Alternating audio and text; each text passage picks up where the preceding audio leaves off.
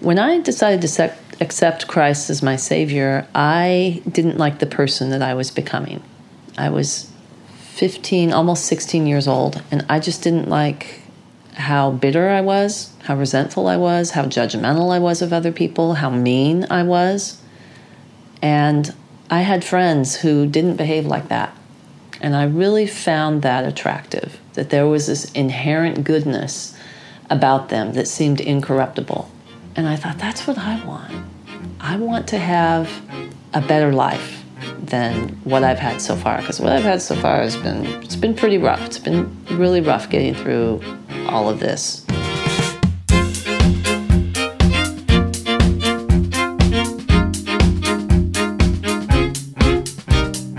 Welcome to the Depolarized Podcast. I'm Dan Koch. And I'm Ellen Morrow. And this is the show where we look for common ground at the center of religion, psychology, and politics, the confluence, you might say, of those things.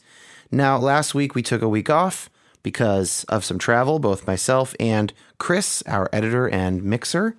So thank you for your patience. And two weeks ago and three weeks ago, we had a two part episode on liberal mainline Protestants. And I want to address one note that I received many emails about, which is basically a lot of people saying, hey, Jack and Debbie and Trip were great, but I'm a liberal mainline Protestant and I'm not nearly as political as them, or I'm not nearly as politically left as they are. To which I would just say, of course, they were a small sample. That's who we talked to. And so, apologies if you felt like that was saying that's the only kind of liberal mainliner you can be. Of course, it's not the only kind you can be. Well said. Well said. Thank you. So, this week, we are talking to the remainder of our non evangelical Christians.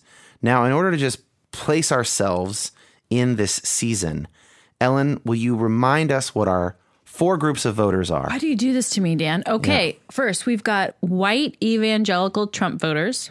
Correct. We've got white evangelical non Trump voters. Correct. We've got non-white, voters Christian and voters, yeah, and, and, we've got non-Christian voters, non-evangelical Christian voters. you really can't do lists. I'm. It's. I'm I not very know what visual, it is. Dan. I'm okay, staring here. Fine. I'm looking at the. I'm looking at the ceiling, and I've got. Not, I cannot picture. yeah. Uh, the fourth group is non-evangelical Christians. They Did are I Christians. You said non-Christians. These are Christians who are not evangelical Christians. They are just other kinds of Christians. And the liberal mainliners were part of that. And then here's the second part I of feel like an idiot. Now, I it's a little bit sad to say these last two episodes, these are our final episodes of the season. Uh, are you gonna, gonna, cry? Are you are you gonna cry, Dan? It feels like the end of summer camp. No, I'm not gonna cry. We'll we'll take a few months off and then we'll be back with season three. So a lot of the stuff that I was planning for season two will be in season three. And I just want to say thank you guys for sticking with us for so long. It has been kind of a lot of episodes and a lot of content, and I'm grateful for people sticking it out with us. But we have now before us the remainder of our non evangelical Christians, and that is three people. Mary is a Catholic, Tom is an Orthodox priest, Greek Orthodox, and Jennifer is a Mennonite. And we're going to hear a little bit from them about what those different traditions are. But Ellen, I feel like maybe let's say a few words about Mennonites, right? Because that's well, the mm-hmm, least. Here's what I'll say: I don't know a lot about Mennonites, Mennonites, Mennonit- not Mennonitism. Mennonitism. But when I hear that word, I think of say a Quaker looking Yeah. person or an Amish person with Yeah. the bonnets and the the The reason you think that is because Amish are a subset of Mennonites. So there are like classical Mennonites who live on the land, dress very conservatively, maybe don't have instruments. they I'm live not like totally it's sure. like 1825. Yeah. Uh, but then there are also what they call assimilated kind of modern Mennonites. So Jennifer is an assimilated Mennonite. She lives in Seattle. She wears street clothes. The common thread, though, between classic and sort of modern Mennonites is they are what she calls it a peace witness church. That means that they are a church that takes the nonviolent teachings of Jesus incredibly seriously. It's kind of at the center of their theology. So the main driving force behind Mennon. Okay, is there a word for Mennonitism? Mennonitism. Well, I like that. That's good. is uh, like pass like a Christian pacifist sort of. Uh, that's yeah, that's one of the biggest things. So the larger tradition is called the Anabaptist tradition, and Not anti-Baptist. not anti-Baptist. Anabaptist. I used to get confused about when I w- people would order anti an, anti-pasta, antipasta. and I was like, what what does everybody have against pasta? Uh, okay, so I did miss I did misspeak. Amish are not a subset of Mennonite. Both Mennonites and Amish are a subset of Anabaptist. Okay, so Anabaptism is the bigger group, and that is really just. I don't want to get into the theological or like ecclesial details of when they broke off from the Catholic because Church I'll and all that. I'll fall asleep and Who fall cares? off the chair. Anyway, the point is wine. now they're really into pacifism and they take, for instance, the Sermon on the Mount very seriously. They would regard it as more important than Paul, for instance. In in my interactions, Paul's writings. Paul's writings, yeah, like Paul. pride of place goes to Jesus's teachings. That seems all right. Yeah. Um, for example, neo Anabaptism is becoming a bit more popular in the United States. Greg Boyd, who I interviewed last season, and we'll hear a clip from him, he is a neo Anabaptist evangelical preacher. And Jason Brooks, one of our Christians of color, he is also in the neo Anabaptist tradition. So, Jennifer's thing, the Mennonites are kind of maybe a, you might say, a purer form of that kind of strain of Christianity. So, all that having been said, let's remember that each of these people do not speak for their entire denominations, just like Jack and Debbie and Tripp do not speak for all of liberal mainline Protestantism. But it's cool to get a nice little array of voices. And we're going to try and step out of the way as much as we can while still making things clear and listen to them. So, we'll start to listen to them by hearing them give us their name, their tradition, and what makes that tradition distinct from other types of Christianity. My name's Mary Carnegie Mitchell, and I'm 43 years old, and I'm Catholic. What makes Catholicism, I know this is a big question, but what makes Catholicism distinct from other types of Christianity?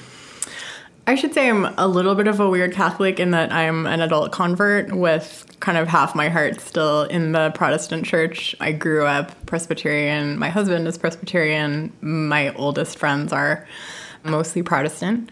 But what attracted me to the Catholic Church as distinctive enough to actually want to go over there is the sense of the church kind of existing throughout time and that you know the people in my small group are the church with me but also st francis and st ignatius and mary the mother of jesus are also the church with me. I'm also really attracted to liturgy. So, Father Tom, can you start by giving us your name, age, where you live? It's easy. My name is uh, Father Tom. Actually, my Greek name is Father Athanasios, which means Athanasius, uh, the the one who does not die. So that's a kind of a nice name. But I'm 61 years old, and I live in Seattle, Washington. Yeah. And you are a Sorry for my sorry for my voice. Yeah, you have a you have a bit of a cold. Yeah. That's okay. And you are a Greek Orthodox priest. I'm a Greek Orthodox priest. Uh, for those of us uninitiated, that means you can be married. It's not like a Catholic Married, priest. right, right. You have a part-time counseling practice, I still do on Mondays in Green Lake. Yeah, Yep. it's been kind of a nice thing. and uh, you sort of shepherd this church where we are doing this interview. Absolutely, Holy Apostles Church here. Yeah. And we're surrounded by some beautiful art and icons and like a golden New Testament. Maybe it's the Gospels The gospel, yeah, that's what we use in our church, yeah. and an espresso maker. There you go. So, Life of a modern priest. What separates Greek Orthodoxy from, say, other kinds of Christianity that we find in America? when you look historically, the creed it says, "I believe one holy Catholic and apostolic ch- apostolic church." Sorry for my voice. You know what church are we talking about? And as Orthodox Christians, we believe this is the church that's trying to maintain the principles, the values, the way of life of the early Christians. So, pretty much when you look at the Orthodox Church historically, you know how we look, at the red ink of what Jesus said. We tr- try to honor that. So when we look at the red ink and he says, "This is my body, this is my blood," it's not a symbol for us. It's a very real presence of uh, in, in the Eucharist. And when it says that every generation will call you blessed, the Virgin Mary, the Theotokos, the Mother of God, Mary, uh, we honor her. And a lot of people misunderstand that, feeling we worship Mary, but we we love the person who housed our Savior. So Yeah. The Orthodox Church does not share the type of evangelism, for instance, that I was raised with, being non denominational. Orthodox that I know are much more happy to just sort of live and live by example, Right. love by example, and if people want to come, great. Can you talk about just maybe the Orthodox approach to evangelism? I think the Orthodox approach is pretty much over the door that you came in as the icon of Saint Seraphim of Sarov. He says, "Acquire the spirit of peace, and a thousand souls will be saved." Hmm. I think I learned my faith not from my mother preaching to me or teaching to me or telling me what to do. It was watching when she went silently in her room and prayed. And so I think it's out of the example of who we are that that people see our witness, and we don't go on the corners telling people about Jesus. We try to become the life of Christ in, in our own personal life. Acquire the spirit of peace, and a thousand souls will be saved. Yeah. You might ask, what ought a Christian to spend their time on? And one answer might be preach the gospel, and another answer might be become like Christ, and then the gospel will be preached through you. Right. And you would Right. go with the latter. Right. Right. I'm Jennifer Delante. I'm a 55 year old female who lives in Seattle, Washington. I belong to the Mennonite denomination, and this distinctiveness is it's a historic peace witness church that um, embraces nonviolence. And how would you say that that embrace of nonviolence affects either the theology or the lived, sort of week by week or day by day experience of Mennonites as opposed to other congregations? One of the things I really like about the Mennonite church is they embrace being the quiet in the land, being countercultural to all the things in, within our, our human condition that would strike back, that would not turn the other cheek. Uh, they take the admonition to be a, a new and different person than what our human inclinations may may call for and also what our societal dictates are as well. And I find that very attractive because there is far too much violence in our world and in our hearts and to be able to to turn to a faith and be a witness that is a counterpoint to violence, I think is very important in our society. I was born on the 5th of July, and so I've always loved, you know, having my, my birthday right there with the 4th of July and everything. And then, then when I became a Christian and started going to Anabaptist churches, I was finding just a, a very different viewpoint. And it's been part of a, a long education that has shown me that fidelity to Christ is a very different thing than fidelity to the USA.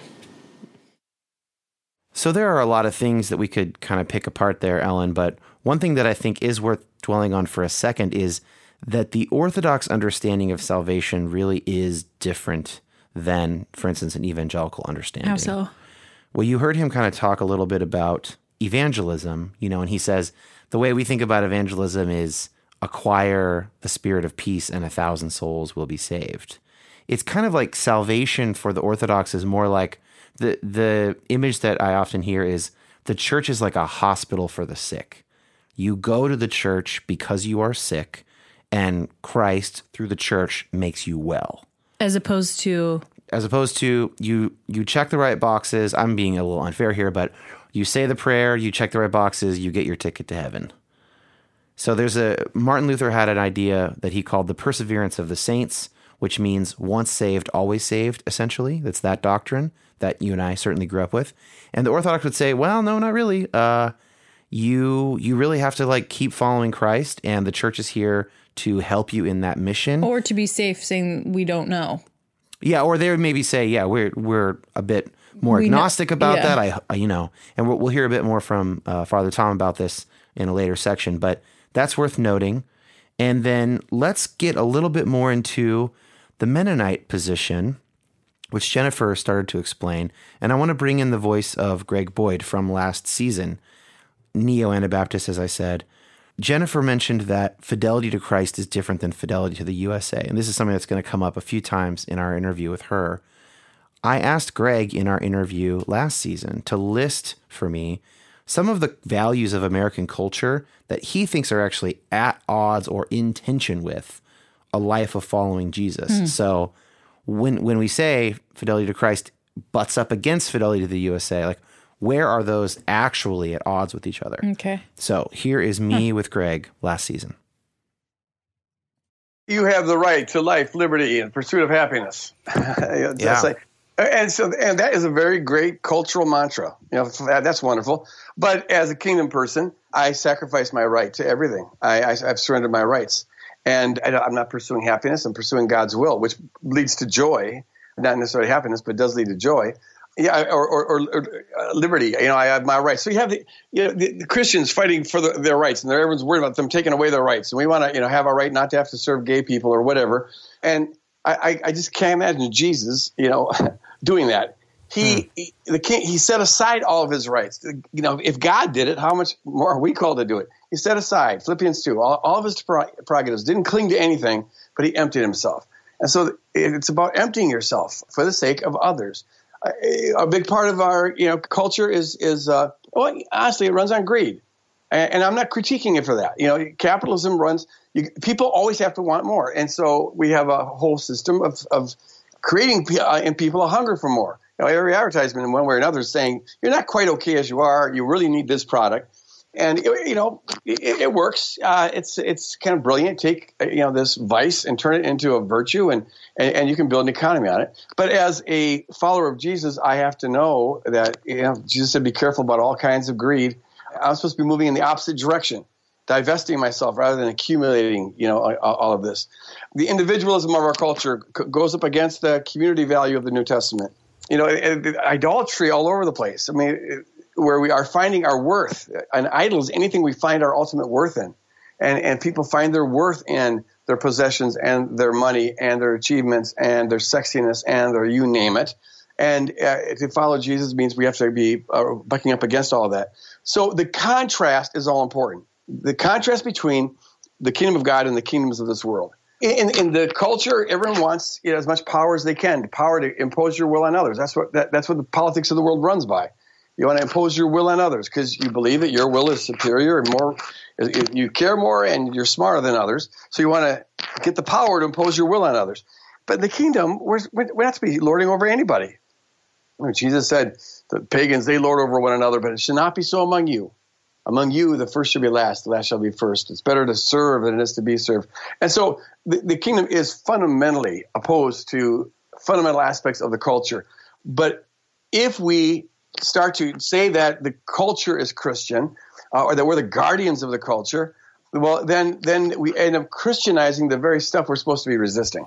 Yeah, and that, it's not new with America. I mean, this goes back to the third, fourth century, and, and this is Christendom, the Church of Christendom.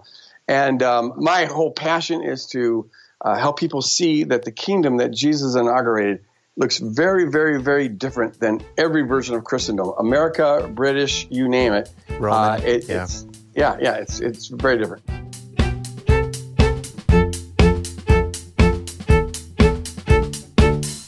So, because this group of voters that we interviewed, which includes Jack and Debbie from last episodes, we're calling them non evangelical Christians, I thought it would be helpful to ask them in their own words how they think about it. Why aren't they evangelical? Like, what about them is different than evangelical Christianity? So, here's what they had to say. I, I did go to a pretty evangelical summer camp to Camp Firwood, Nice. um, where I prayed the Jesus prayer and received Jesus as my personal Lord and Savior. And I loved going to that camp. I, and it's and then when I think of sort of evangelicalism, I think of Camp Firwood. So I think of sort of an emotional Christianity, a really enthusiastic Christianity. Uh, but I also I remember from that camp, you know, counselors talking about somebody who used to be a counselor who oh she's really fallen away and so i think sort of a like a willingness to to say that there are insiders and outsiders i don't think that's unique to evangelicalism but Yeah. I, I remember seeing that there my extended family includes evangelicals going to church with them on the 4th of July was eye opening. I hadn't um, seen so many flags or sang so many patriotic songs in church ever before. so, Um, you- so sort of a, a Christian nationalism or some combination of church and state there. Yeah, I mean, just uh, like a, a to me strange conflation of like we're so blessed to be Christians and blessed to be Americans, and like I fully agree, but I wouldn't put those things in the same sentence. Like, I mean, I'm very grateful to live in America, but it's like that's not even on the same level with my gratitude for being part of the Christian church. Yeah. We used to worship at um, at Episcopal Church up in Kenmore, the Church of the Redeemer across the street was a beautiful pastor, and I think we had some conversations about Christ and the church, and and I think he asked me the question if I'm saved, and I said I don't get to decide that, but I hope I'm, I'm saved. I'm trying to open my heart to the Lord and try to follow His His His life and learn from His scriptures and, and participate in the sacraments and whatever our church has to offer. And he quoted me some scripture. It says here that if you claim these words, then you're saved. So for me, I think the hard thing is for him. I felt like he felt sorry for me, like I wasn't saved, like I had uh, the deficiency. And for me, I was telling him, I don't get to decide that. At the end of the day, Jesus is the one that's going to say, Come in. And salvation for Orthodox Christians is becoming in communion and union with, with God, not an idea of just a moment in time where we accept Jesus. It's like somebody getting married. I tell the people I marry this is the beginning of your journey, and many people decide they don't want to stay married. And a lot of people have a relationship with Jesus and decide it's not for them. So I'm not here to say who's going to be saved in those uh, circumstances, but I know we have a loving God. He didn't come here to punish me or you. I believe in a, a God who wants to heal and not to punish. Well, evangelical of late, I would say over the last 40 years or so, has been to mean a conservative, uh, literal interp- interpretation of Scripture. And then there's also a an affiliation politically in our nation around um, voting with a certain political party. Um, generally speaking, that's the Republican Party. And so, why would evangelical not apply to you or your church? Evangelical does not apply to me because one thing we do not do is we do not have the American flag within our sanctuaries, or at least within the sanctuaries that I have worshiped in. And it seems to me that more evangelical conservative churches have married together um, patriotism for our nation and faith in Jesus.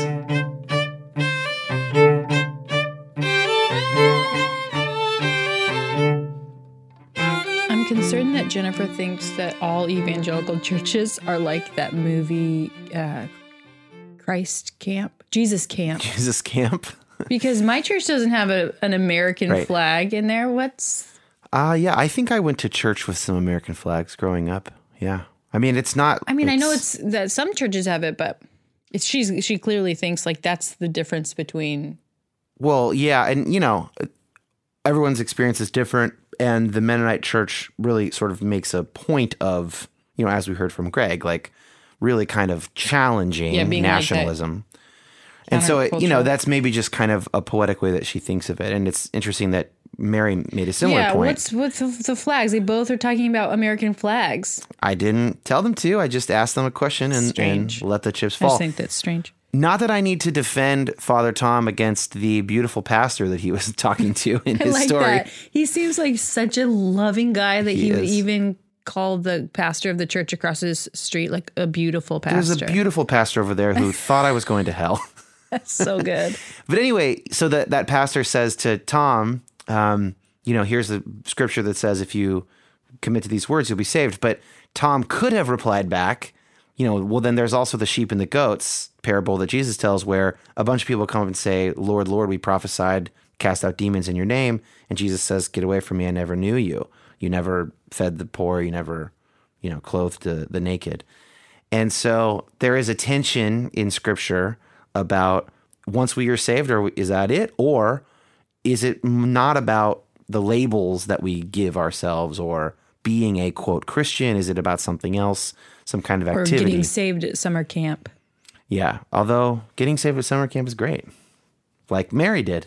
And it, like even Mary would say, she became a Christian in the evangelical church and she's still a Christian. So it's not like she thinks that that was all bogus or Right. anything, but she's a Catholic now. So that's interesting.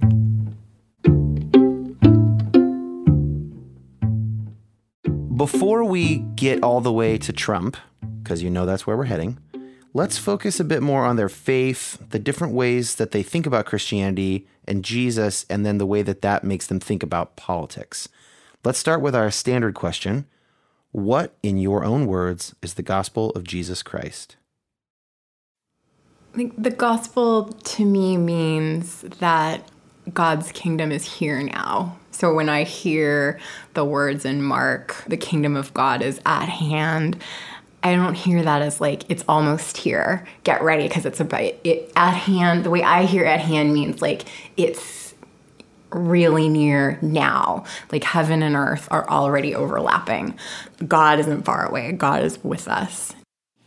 For me, the good news of Jesus Christ is that we are created in his image and likeness, and because of the fall, there's a deformity, there's a disconnectedness between our head and our heart. So, the gospel of Jesus Christ for me is is returning to that original beauty and cleansing our souls from everything that is truly not who we are created to be. And if it's true, which I believe in my authentic beauty is is somebody who houses the is the temple of the Holy Spirit. So for me, the gospel is living from that sacred space, breathing from that sacred uh, space, and really loving and having compassion from that sacred place where I, I, I fall so much and I don't achieve that. But that's for me the gospel is to become in, in union and, and communion with, with Christ. The good news of Jesus Christ is that there is a different and better way to be in life than the life that you may have already known and tried to make a way forward with. The good news of Jesus says, Come, my yoke is easy and my burden is light. And it says, Do no harm to others know that God loves you, that there is such a thing as unconditional love. When I decided to sec- accept Christ as my Savior, I didn't like the person that I was becoming. I was 15, almost 16 years old, and I just didn't like how bitter I was, how resentful I was, how judgmental I was of other people, how mean I was. And I had friends who didn't behave like that. And I really found that attractive that there was this inherent goodness about them that seemed incorruptible. And I thought, that's what I want. I want to have a better life than what I've had so far. Because what I've had so far has been it's been pretty rough. It's been really rough getting through all of this. And as I was waiting for adulthood to finally arrive so I could finally have the life that I wanted to have, I I knew I needed something better. And so my friend was just a, a wonderful witness to me of that. Just her, her kindness, the way that she would not intentionally hurt anybody, the way that she was nice to people she didn't have to be nice to, those sorts of things. That I, I saw Jesus in her. It seems like all all three of them really speak about like this pursuit of life to be hmm. like Christ. And I don't think yeah. we really heard that from some of our other I don't evangelicals. It's not that evangelicals wouldn't talk about becoming Christ-like, but it did, well, what I mean is it wasn't how they described the gospel. Yeah, the thing that stuck out to me, I would say, is that all three of these guys they really focused a lot on this world. They focused on this life, whereas the way I was raised was, you know, this life is is kind of the blink of an eye. This life is sort of the prequel to let's pray for the rapture. Yeah let's get this thing over with and, and go where we're where we're really at home. And i do have hope for the future after i live on earth but it's interesting to notice that like there also is a lot of talk in the gospel about the kingdom of heaven is is here among you now and there's work to be done. And as i said the sheep and the goats the people who make it in they cared for the marginalized. And you know, basically. because I grew up similar to you with this whole idea of you know the heaven and the second life, I never understood the whole concept of the kingdom of heaven being here. Yeah. I don't. I still. I couldn't. I couldn't explain that to somebody. Yeah. Well, I'll. I'll give you my take on it. I think that when Jesus talks about the kingdom of heaven or the kingdom of God, he's basically describing the way that God would have things be. So it's like in the real world, the workers who work for 10 hours get 10 times as much money as the person who shows up for the final hour. In the kingdom of God, they all get blessed the same, right? In in God's economy, it is not as competitive. It is the Are you place saying that the kingdom of God is just a socialist nation? Your words. uh, but the kingdom of God is where the beatitudes are true, is where the poor are blessed. It is where the rich are sent away hungry, right? It's like that is the kingdom of God. And to the best that we can do it, our job while we're alive is to allow that kingdom to break in even more. I mean, in the Lord's Prayer, almost the first thing we say is, Thy kingdom come, thy will be done on earth as it is in heaven. Meaning, the way it is in heaven is the way God wants it. And we hope that that's what the future is like. In the meanwhile, to use N.T. Wright's language, it has broken in through Christ into this world. And our job as Christians is to facilitate the inbreaking of God's kingdom here. So that's why we care for the poor. That's why we, Because we are a part of God's kingdom. yeah, we are basically ambassadors. I think Tripp talked about that a couple weeks ago. You know, we are ambassadors of this reign of God on earth, even though a lot of the There's evidence. a lot of ambassadors doing a real shit job. yeah, right. Yeah.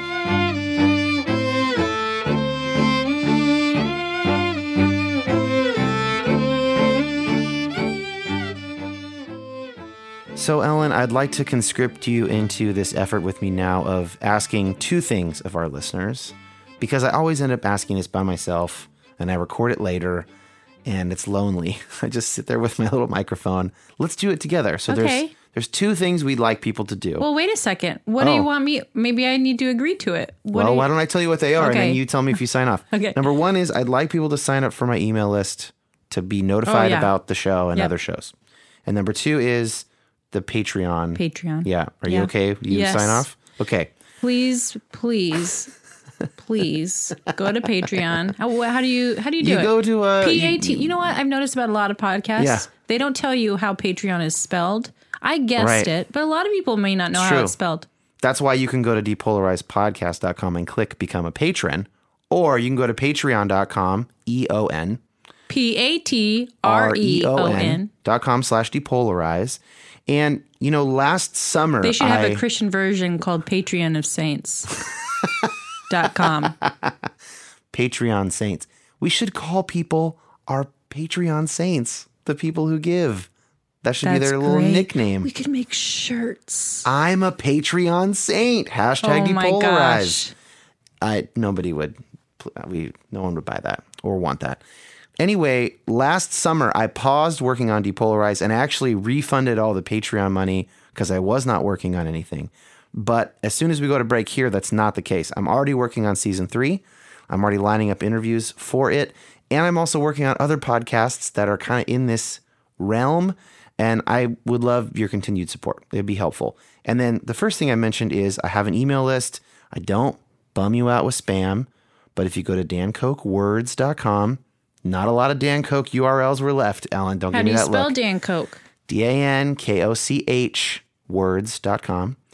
I will let you know news about Depolarize or Reconstruct, my other podcast, or these new podcasts that I'm also cooking up in the background, as well as times that I've been interviewed elsewhere or books I'm reading, articles I think And I'm great, trying to convince. Dan to have a depolarized wine club. if so- and when That we would be start a it. good thing for Patreon subscription is like at some level You get the we wine send taste. you like the wine of the month. We send you a That case of wine. whatever I'm drinking, Whatever Ellen's drinking while which we're means whatever you and your wife purchased. Whatever Jaffrey and I bought at Trader Joe's basically is Yeah. what you drink. Yeah, that's true. Anyway, so thank you for joining me in that, Ellen. And thank you guys for your continued support.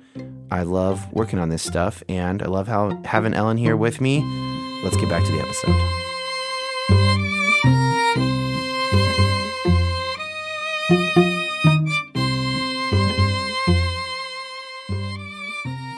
Now, Ellen, we can't leave this as the final group of voters that we don't ask about pro life. I can't. Li- Pro-choice I can't stuff. leave a party without asking people about pro life If you can't do that, we certainly can't leave a group of voters out. So here's what they had to say about that whole topic. as one who's lived through that situation of being unmarried and pregnant, I consider myself a person that knows what it is like to be in a situation like that, to have an unplanned pregnancy and to have to make a decision about that pregnancy. And knowing how very hard that decision is that no matter what you choose it's going to be hard. Hmm. It's going to be difficult no matter what whether you choose to terminate the pregnancy carry through with the pregnancy and begin parenting or give the child up for adoption those are three very very difficult things three very different things and as one who has lived through that, the thing that I learned more than anything else was that I could never make that decision for another person. Hmm. I was an unmarried middle school teacher in Atlanta, Georgia. My boyfriend was African American, and I would see people outside of hospitals protesting with pictures of unborn fetuses and so forth. And I thought, what would it be like for me to go up and say, well, how about this situation? Would you want your child going to middle school and having an unmarried white pregnant teacher whose boyfriend is black? Where do you stand on that? Do you think that the term pro life as it is used now is too narrow? Meaning to just I relate think it to is. abortion? I think it is, and I think that's why the Democrats, I think, got the bum rap. Because I think as a Democrat, people think, "Oh, you're pro pro abortion," Yeah. and uh, I really, a lot of my friends and personally myself, I'm not pro abortion. I'm pro life, and think, how do you help minimize abortion? Because it's always been a difficulty with with people's uh, challenges in life. You do consider yourself pro life. Yeah. What does that term mean to you? It means a belief that life is holy. Uh, We don't know when the soul enters the body, and we can't know that. But I think believing life is holy means we should err on the side of believing it might be there. Sure. But I also think, I mean, can we not say that there's doubt there and that, you know, well intentioned people could disagree? I don't think that someone who's pro choice is evil or stupid. I was reflexively pro choice for most of my life just because everyone else around me was. Kind of came late to being pro life. Do you think that the pro life agenda should be expanded? Yeah, absolutely. Okay. I don't I don't think that pro life just means pro cute life. So I think, you know, pro life includes the dying, the depressed, the disabled, people in prison, people living under under sentence of death. We don't have much training in our culture that teaches us to see life as sacred. We live in a culture that teaches us to see life as pretty expendable. And, and to me, that's why I know lots of good-hearted people who are pro-choice, and I don't, I don't blame them for it. I'm not angry at them for it. I don't think they're evil or stupid. I think there's just not a lot of support for standing in awe of the human soul as something that's special and different from the rest of creation. I mean, I stand in awe of animals and mountains and ice crystals and planets, but the human soul um, to me is in a special category. But our culture doesn't teach me that. I mean, I, you know, the the Bible and church tradition teach me that. Like any other political issue, I think abortion is only going to get dealt with in imperfect and messy ways. I'm not holding my breath for Supreme Court to overturn Roe v. Wade, but I think you know there's a I think there's a kind of mistaken picture out there that women getting abortions are teenage girls who made mistakes when actually women who are getting abortions are women who've already had several kids, they're working several jobs, they're not supported by someone who has a paying job. You know, a woman whose mother was able to care for her first two children when she went back to work, and now her mother is too old to do that. She has no maternity leave. she has skimpy health care, may really recoil at the idea of aborting child number four, but look at children one, two, three, and think about what she needs to do to support them, and and feel like there's there's not a lot of support there. So, Ellen, you were nodding vigorously along to Mary there, our, our who we heard from last. Not much to add to that. No, I just always appreciate when people just really articulately nail the consistent life ethic And she's like, because I can't do that she is, she's kind of like your Catholic version of Yeah. Bizarro Ellen. She's like Bizarro Catholic Ellen because she's like voting for Obama and voting against Trump, but pretty pretty passionately pro life and She the believes you in the see it. Eucharist, which I can't get my head around. Not yet, We have a lot in common, Mary. But you she's your I. yeah, she's your Bizarro Mary- Catholic version. Dear Mary, I'm about an inch away from becoming a Catholic. Call me. I can make that happen. Now, Jennifer's answer, you and I, I loved interviewing Jennifer. We're going to hear more about her story. She did end up keeping that baby that she mentions, but she gives an argument there saying it's kind of an argument. She says, I wanted to go to those picketers and say, would you be okay morally with your kid having a junior high teacher who's got a biracial baby in her belly out of a Unmarried wedlock? white pregnant Yeah. teacher whose boyfriend is black. But I think that first of all, it sort of doesn't matter what the picketers would think.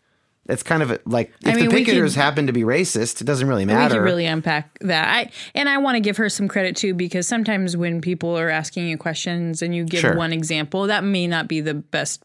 She may not Totally. agree Totally. that that was her best example, but I mean, I could just tear that argument apart because it's not a scientific argument. A and if the alternative for being inconvenienced is saving a life, uh, you know, it's Yeah. set for me. Or- I hate to yeah. use that word inconvenience because or it's no, callous, if, it's more like if the alternative saving a life or taking some scorn from a bunch of Yeah, that's bigoted an- it just a evangelicals. strange- even then, you you take this. I mean, I think you take the scorn. That that's obviously not the reason that she. I think what bothered me about deciding it or that that argument, and I we shouldn't talk too much about because I don't think her point was to m- make that her Yeah, pro-choice argument or anything, but the idea that what should have been a personal choice for Hmm. her, she made she kind of made it sound like, well, it's all it's up to the my students' parents what they think, and, which was yeah, and I, but good- that's not. She didn't. You know, I, I did the whole interview, and that's that's definitely not what she meant. She actually did keep that child, which is why I want to say right? Jen, And if people call you Jen, I, I sometimes this is Yeah. why Dan has to edit me out a lot because it's always No, not. no, it's good because she she brings up something interesting, and it's actually similar to remember Jason Brooks in our Christians of Color episodes saying, "What are you going to do when all these babies come out and they're black and gay and Muslim?" I Like, love the- and I think I remember similar. saying this because I love the idea of a black gay Muslim baby. baby. Yeah, well, you wouldn't know they they're gay or Muslim, I guess, for a while. Yeah, there you go. Uh, is there baptism in Islam? I don't know, uh, but the the point is there, but it's also like it's beside the point, right? I mean, It's there's totally beside the There point. is a maybe a legal and an ethical and a, a maybe a, a biomedical bioethical question about abortion and and you know even if all those picketers were a bunch of racist idiots like it, it doesn't really have any bearing on on the question but Jennifer, I'm you know I'm just we're gonna give her the benefit of the because of the rest of her story, which which I have heard and which you guys will be hearing soon.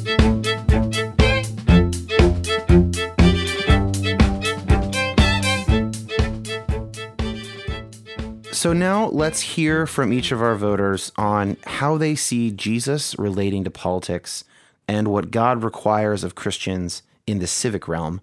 And let's start with Jennifer. How should the teachings of Jesus inform a voter? I think if we're going to be consistent with our faith, and if we're going to truly take up that cross and follow Jesus, we're going to be putting ourselves in the face of suffering. We're going to be engaging with people who are having a hard time in their lives. Because Jesus seemed to have a real heart for people who were marginalized. And we ourselves can be marginalized in many ways as well and then find a different and better way forward. So when it's time to fill out our ballots, I would think that the ways that Jesus has changed and whispered into our souls and prompted us and informed us that that would that would have some bearing on whether or not we are passing local initiatives for taxes for helping underprivileged or unserved segments of our community my faith is so intrinsic to who I am that I hope that everything that I'm doing and saying is consistent with my claim to be Mennonite. How should the teachings of Jesus inform a voter?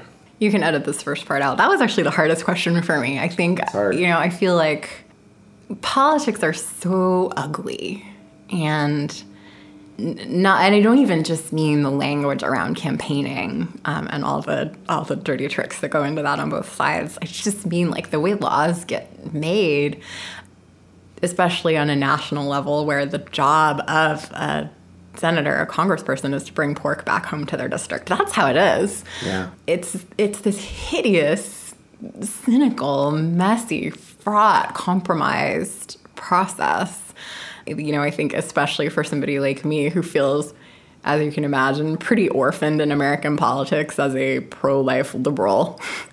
So I tend to approach politics just like, you know, I just want to like put on long gloves that come up all the way to my elbows and just like open up the hood of the car and we're just going to get covered with grease and try to make the try to fix the car and whatever we have to do to fix the car we need the car to work. But all of it is um, distasteful. Kind of. Yeah. yeah. I mean, there are very few kumbaya moments in fixing a car. Yeah, yeah. I mean, more in fixing a car, I think, actually, than in politics. I mean, yeah, that says something. Um, yeah. There's a dignity to fixing the car, but right, right. um, you know, I think I I read the Bible, I pray, I you know, I I imagine the kingdom of God. And then I look at what we have, and they're pretty far apart. But I just think, well, what are the micro steps that get us a tiny bit closer to the kingdom of God? And I think, you know, the Bible's pretty consistent and clear that societies and cultures, God judges societies and cultures based on how they care for the poor. That seems consistent in the Old Testament and the New. Yeah, Old um, and New. Yeah. How should the teachings of Jesus inform the behavior or the platform of a candidate or an office holder? I mean, I think the thing that we Christians would all hope to see in a leader would be humility. I am in your midst as one who serves. Jesus washing the feet of his disciples. Like that a, a leader a leader doesn't lord it over people. A leader is not about ego, not about winning, not about winning winners winners and losers that a, a leader is about lifting people up. Not that I believe our effect, our elected officials would be much like Jesus. I mean, they have to yeah. they have to get under the greasy hood of the car. But I still think that it's I still think that humility is kind of the core the core virtue that I'd want to I'd want to see in leaders. In terms of how we relate to fellow citizens or other people in our country, what does God require of his followers?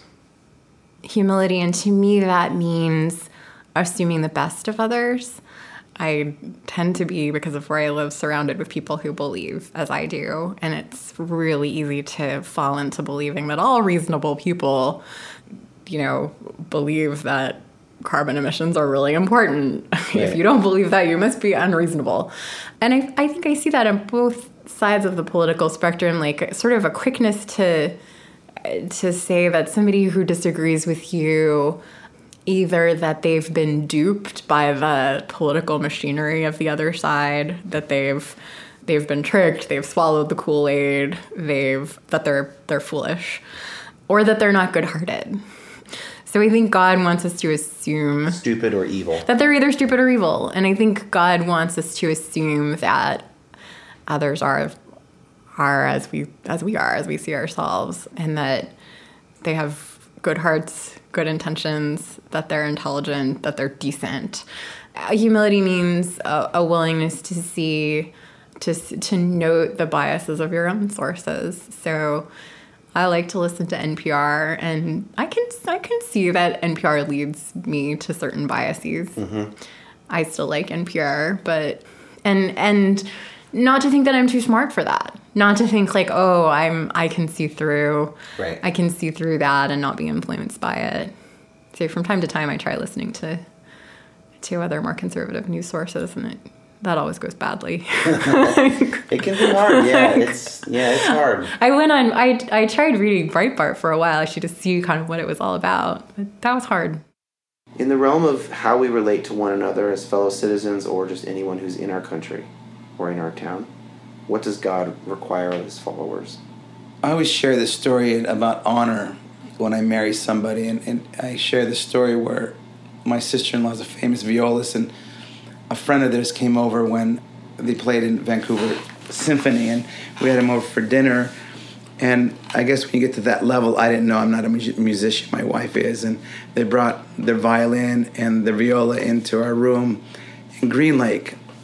And after dinner, I asked Cal, the guy who had the viola, violin, if I can play his, if I can hold his uh, violin. And um, he looked at me kind of funny, and I didn't know that was not an appropriate thing to do. so he kind of pulls the the violin out of his case. He gives it to me, and I'm really a, a poor shoe shiner boy. He's, uh, I- I'm from. My dad was a shoe shiner, so I grew up really not really having much access to, to musical instruments. So I said, "Can I play it?" And that was the worst thing you can ask anyone. So he said, "No, I'd rather you not." So as I was looking at the at the violin, I looked through the keys, uh, the little signature there, and I, I saw the letters S, T, R, A, D. It was a Stradivarius. So I was holding it in my hand. I thought it was just a piece of wood as a violin. It was a Stradivarius, so my hands were shaking. I gave it back to him really quickly. So my, What my is it, what's my- a Stradivarius violin? I don't know what that is. Oh, so you don't know what a Stradivarius like? It was two million dollars, like the rare- the most rare violin a ever. Two million dollar violin. right right now that's probably worth a six million dollars. But my point is that piece of wood that I thought was just a violin because I knew what a Stradivarius was and the cost of it. It, it, it made me tremble. I had so much honor for that piece of wood, and I think if I can ask any Christian, any human being, is how do we honor every human being that comes face to face, heart to heart with us?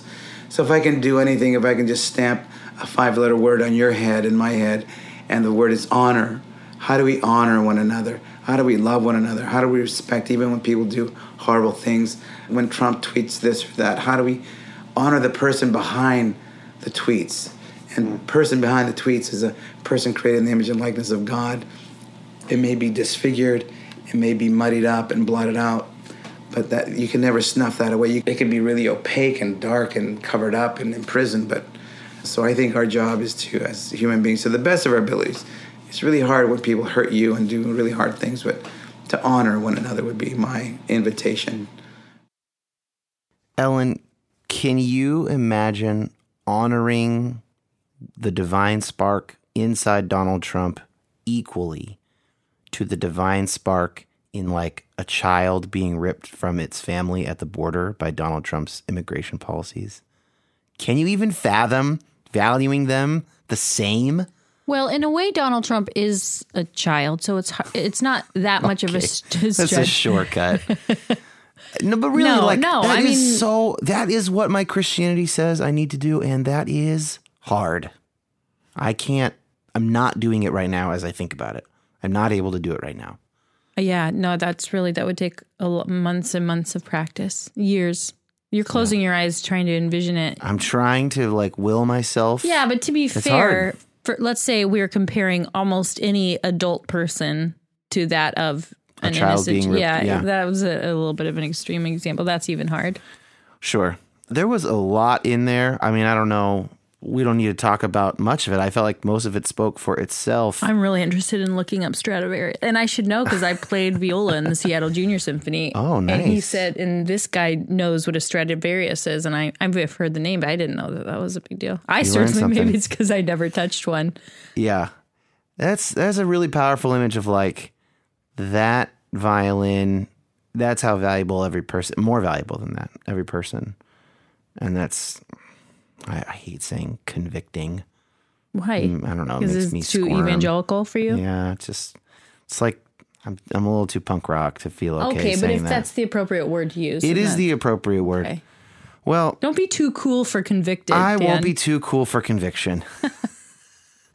All right. Well, we will see you guys next week for part two of this episode and the final episode of this season two. Before we go, we're going to play a little clip from next week before we sign off. I grew up in a household that had a lot of domestic violence. I suffered a lot of physical and verbal abuse from one of my parents. My siblings suffered the same, and we, of course, were violent with each other because we didn't know anything else. That was our known world. And I knew from the pain that I would feel when the violence was inflicted upon me that that was really not a solution. That my being disciplined that way did not correct me. It filled me with indignation and with rage and with pain and sorrow and shame and guilt.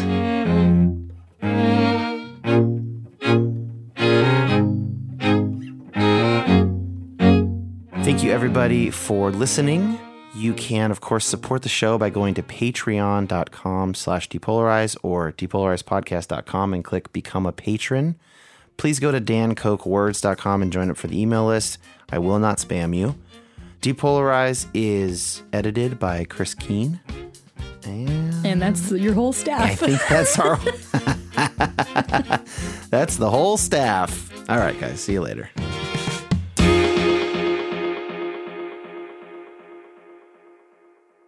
Ellen, will you remind us what our four groups of voters are? Why do you do this to me, Dan? Okay, first we've got white evangelical.